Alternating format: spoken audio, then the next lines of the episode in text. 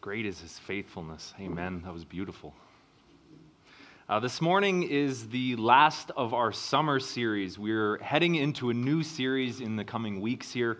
And next week, we're going to be kicking off a little bit of what it means for us to understand the Word. And as Pastor Dustin has been just talking a little bit about it to me and what he's planning on sharing and the direction we're going in this, I'm getting excited about the places that God's going to lead us in this next year and in this next season. But as we wrap up our summer series today, we've been looking at how we are set free from our sin to live a life of freedom and to go in the places that God calls us to, and to know that our sin is a lesser way of living than the life Jesus can offer us.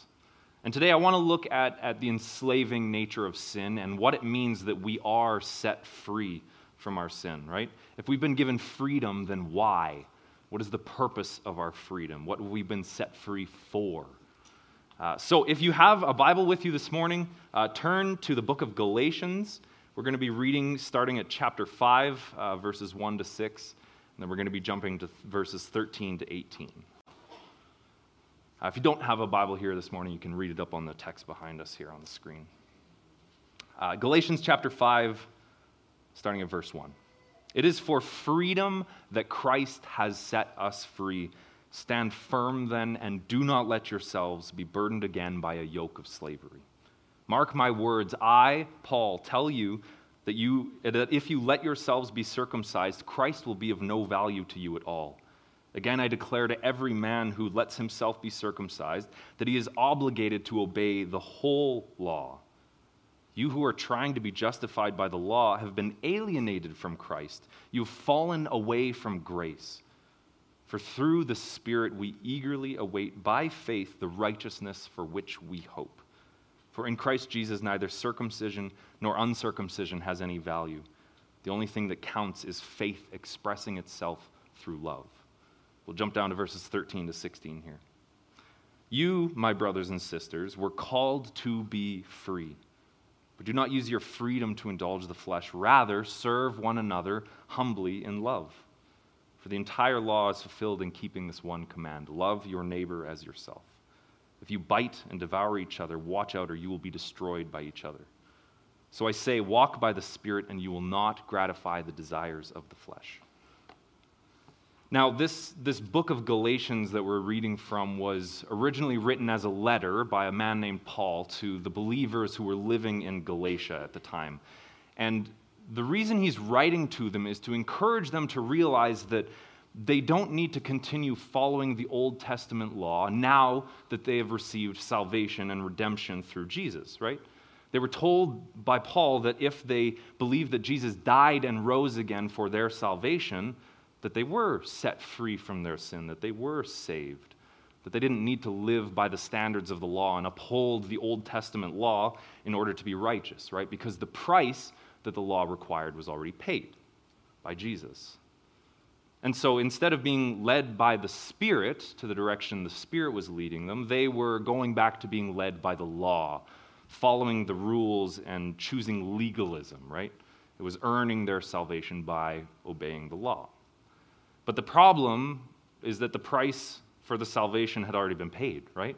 Jesus paid the price that we could never on our own. And so the Galatians, them going back to following the law, it's only legalism. It's only earning their salvation through obedience to the law. And so they're getting it backwards, right? Their legalism turned something good into something necessary.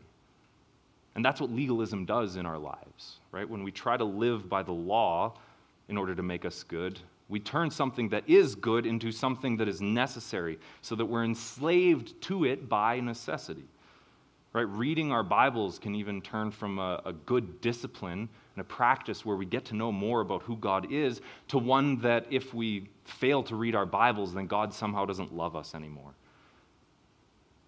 And so legalism can turn us from the truth to being enslaved again. And so Paul, seeing that they were going back to their enslavement of the law, of living up to the commands and the duties of the law, he says that they have been set free. They shouldn't need to return to the things that once enslaved them. And throughout the New Testament, we find this same language, this language of enslavement and freedom, where we are set free in Jesus, and yet our sin still somehow enslaves us. But before we can understand the freedom that we've been given, we first need to see that we are enslaved to sin. Right? We can't be set free if we aren't enslaved to something already. And so in this series, we've been walking through the list of the 7 deadly sins, and the point of it hasn't been to make us feel guilt or shame about the sins that we've committed, right, about the things we've done wrong, but as Pastor Dustin shared in Acts chapter 3, that we might repent so that our sins may be wiped out and that we may experience times of refreshing from the Lord. To know that our sin is a lesser way of living than anything we could choose to follow in Jesus. Through anything we could live in obedience to God, right? That through obedience to Jesus, as we leave our sin behind, that we can find times of refreshing and freedom. Because sin tempts us to believe that our own ways are better than God's. That living in obedience to our sin is better than living in obedience to Jesus. That's what sin does. It lies to us. And that's its problem. It gets us to believe that we can make our own way without God in life. That we can choose for ourselves what right and wrong is and follow our own sense of morality that way. And so, to satisfy our vengeance at points when we become angry with others, instead of allowing God to take justice, we fulfill our wrath and we let it out upon the other person, right? Or we look to food, relationship, money, all of these things to give us a meaning and a fulfillment that life in Christ is supposed to give us and can only give us there. When we turn to these things, it only makes us worse off in the end. Sin is like drinking seawater, thinking that it's going to satisfy us, right? And in the end, it really only leaves us worse off and more thirsty than we were before. And the ironic thing is that even though we know it's the wrong choice, even though we know our sin isn't the thing we ought to choose, we still do it, right? Why? Because we're enslaved. Sin enslaves us.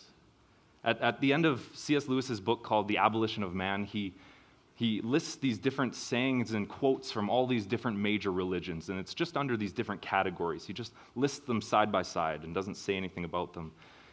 And as he puts these sayings together from all these different religions, we get this idea that all major religions basically believe the same morality, the same sense of what is good and what is wrong practices in this world. So, for instance, everyone believes that murder is wrong. There's no religion, I don't think, that'll tell you that murder is a good thing, right? All religions, all people even seem to think that we have these ideas of what is right and wrong, right? Treat people with kindness. Be respectful. Don't lie. Don't steal. Don't rob people. No one argues that violence is a good thing, and even if they did, you can prove them wrong pretty quickly. Slap them in the face. If they don't thank you, then obviously violence is not a good quality, right? Now, I say that is a little bit ridiculous, but it does bring the good point. All of us seem to have this universal conception of what is good behavior and what isn't good behavior. And therefore, we come to the conclusion that the world is in such a bad state that it is because none of us seem to live up to those standards. We all know what's right, but none of us seem to do it. We all seem to know there's a right way to live, but no one does it. We all agree that lying and stealing is wrong, but why do we continue to do these things that we know aren't helpful, aren't beneficial for us, or making the world worse off? Why? Paul says that we're enslaved to our sin. And the way sin enslaves us is twofold. By first making us think that our own way of living is better, and second, by getting us to believe lies about who God is and who we are in him. There's a really cool story, not cool story, there's a great example of this in the book of Numbers.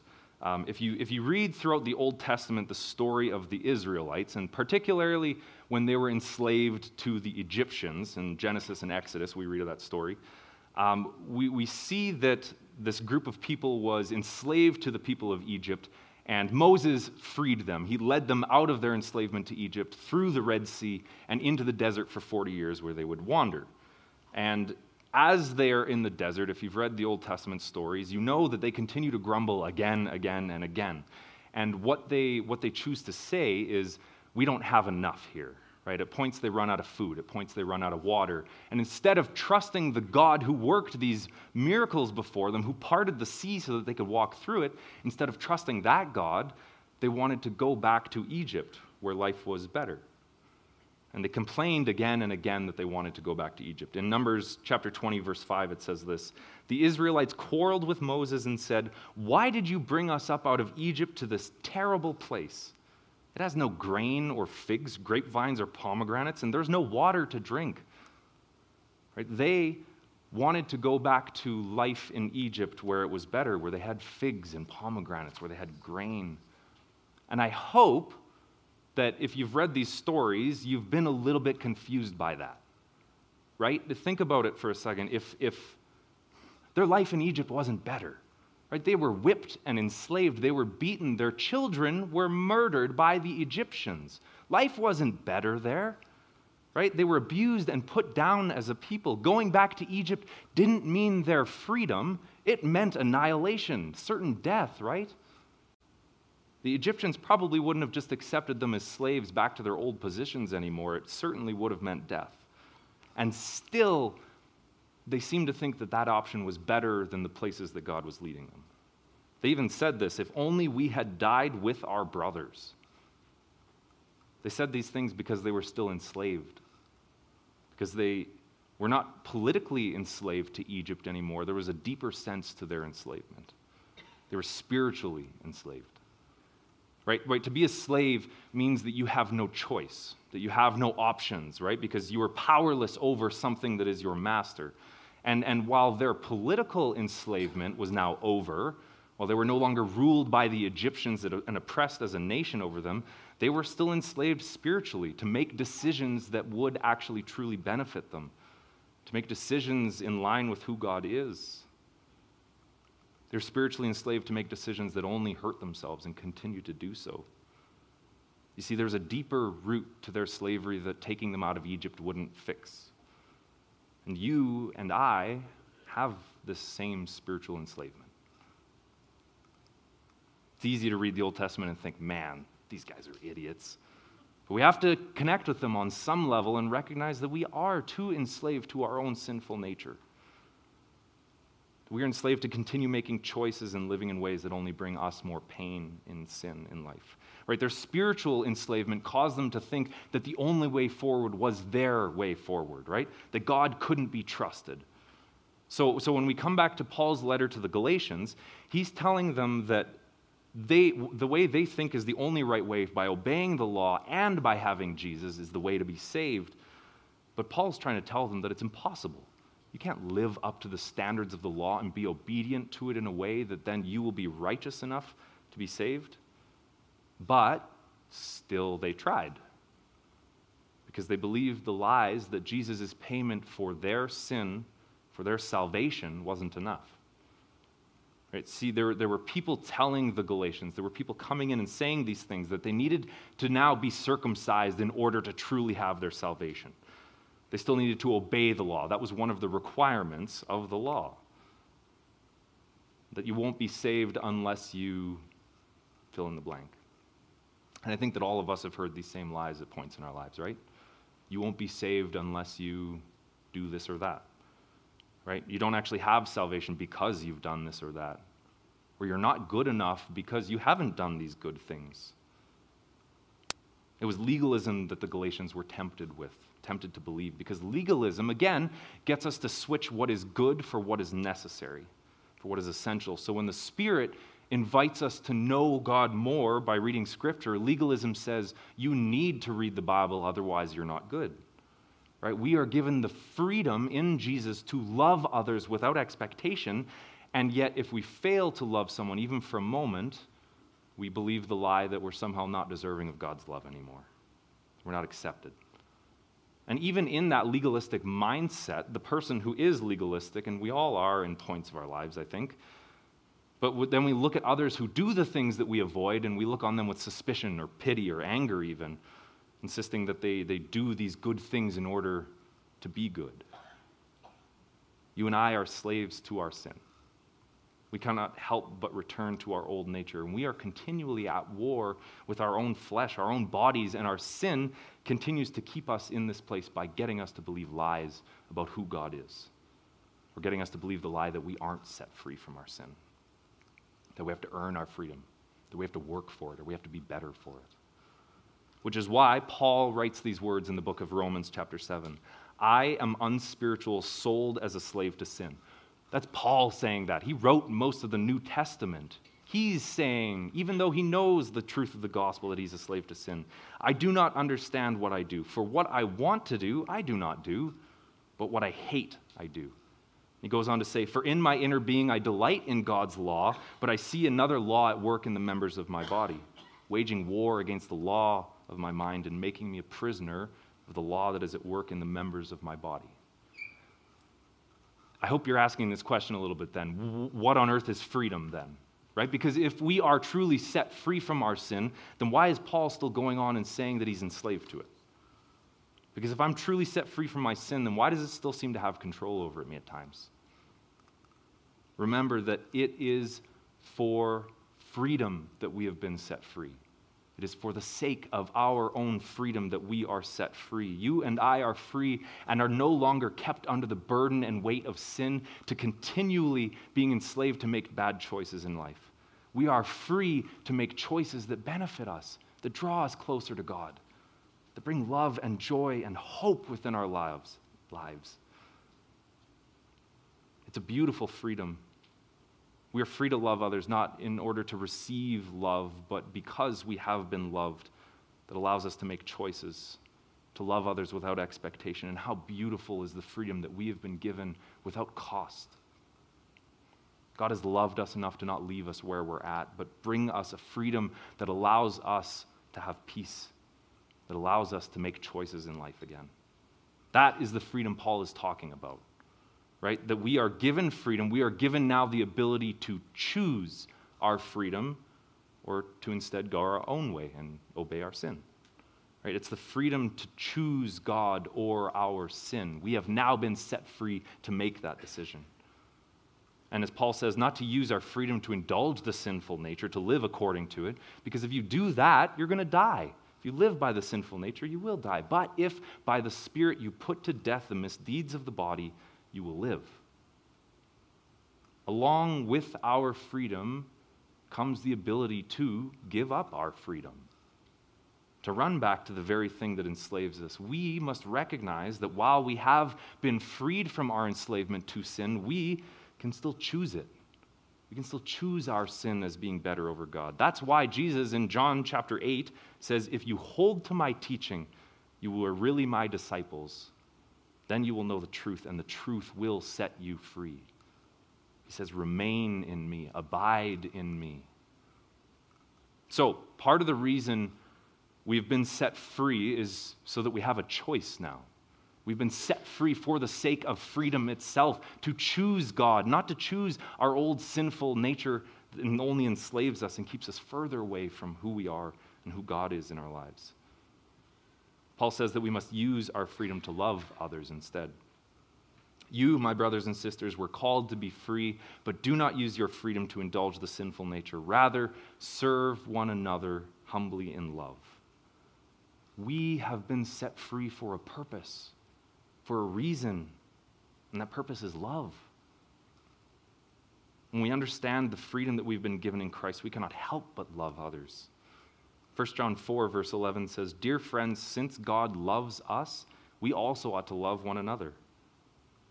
No one has ever seen God, but if we love one another, God lives in us, and his love is made complete in us. Not only are we given freedom from our sin in Jesus, we are also given the ability then to actually love. Right? Because love is only a commodity of the free. Right? You can't love if you're enslaved, because love requires choice. Otherwise, it's an obligation, a command that we have no other choice than to obey. And here's where the enemy often tells us this lie. I thought you were free to do whatever you wanted to do. Why does it seem like you're a slave then still? To God, to your righteousness. Why do you have to do all these things if Jesus came to set you free? Our enemy is clever, but he only ever lies. Right? We see that the freedom that Jesus offers us is not only just freedom, but along with it, a way to remain in freedom. And that the lie the enemy tells us is that the burden Jesus places on us to follow him, to be living in obedience to him, is too hard for us. That's what the enemy says. We should just live however we want because that's what's really best for us. But that is just our old masters trying to enslave us again to the same things. This is love for God, to obey his commands, and his commands are not burdensome. For everyone born of God overcomes the world. And yet the enemy gets us to believe the lie that our way is better than the way, right? That our truth is better than the truth. Our way of life is better than the life. That we can attain freedom for ourselves if we only choose to go our own way. So, when the enemy tells us that living in obedience to God is too difficult for us or painful, when he lies to us and says the freedom that we have isn't really freedom, remember these words that Jesus says, "Come to me, all you who are weary and burdened, and I will give you rest. Take my yoke upon you and learn from me, for I am gentle and humble in heart, and you will find rest for your souls. For my yoke is easy and my burden is light." This morning, we have the opportunity to remember the great cost of our freedom. We have the chance to lay down our lives once more in obedience to our Savior who laid down his life for you and for me. Right? Our freedom was not cheap. It came at the price of God sending his only Son to die on a cross. The payment that you and I deserve to pay is now paid on our behalf with the life of God's own Son, and yet that payment was made willingly. The Lord Jesus, on the night he was betrayed, he took bread, and when he had given thanks, he broke it and said, "This is my body, which is for you. Do this in remembrance of me." And in the same way, after supper, he took the cup, saying, "This cup is the new covenant in my blood. Do this whenever you drink it in remembrance of me. For whenever you eat this bread and drink this cup, you proclaim the Lord's death until he comes." We proclaim the Lord's death because it is our freedom. The punishment that brought us peace was put on him. It is by his wounds that we have been healed, for he bore the sin of many and made intercession for transgressors like you and for me. As you come forward and take the elements, there's a number of stations throughout the building or the room here. I'd encourage you to come forward and take the elements. And come back to your seats and spend a few moments in silence, offering yourself back up to Jesus. Maybe renewing your commitment to him or making that commitment for the first time again, but not because it's the right thing to do. Not because you should, not because you ought, but because the love that God has for us is so great that it's the only way that we can truly live in freedom. Let's pray. Father, we thank you for your great faithfulness, which is for us. Father, thank you that we can rely upon the promises in your word and to know truth, the truth that seems so often outside of ourselves. Father, I pray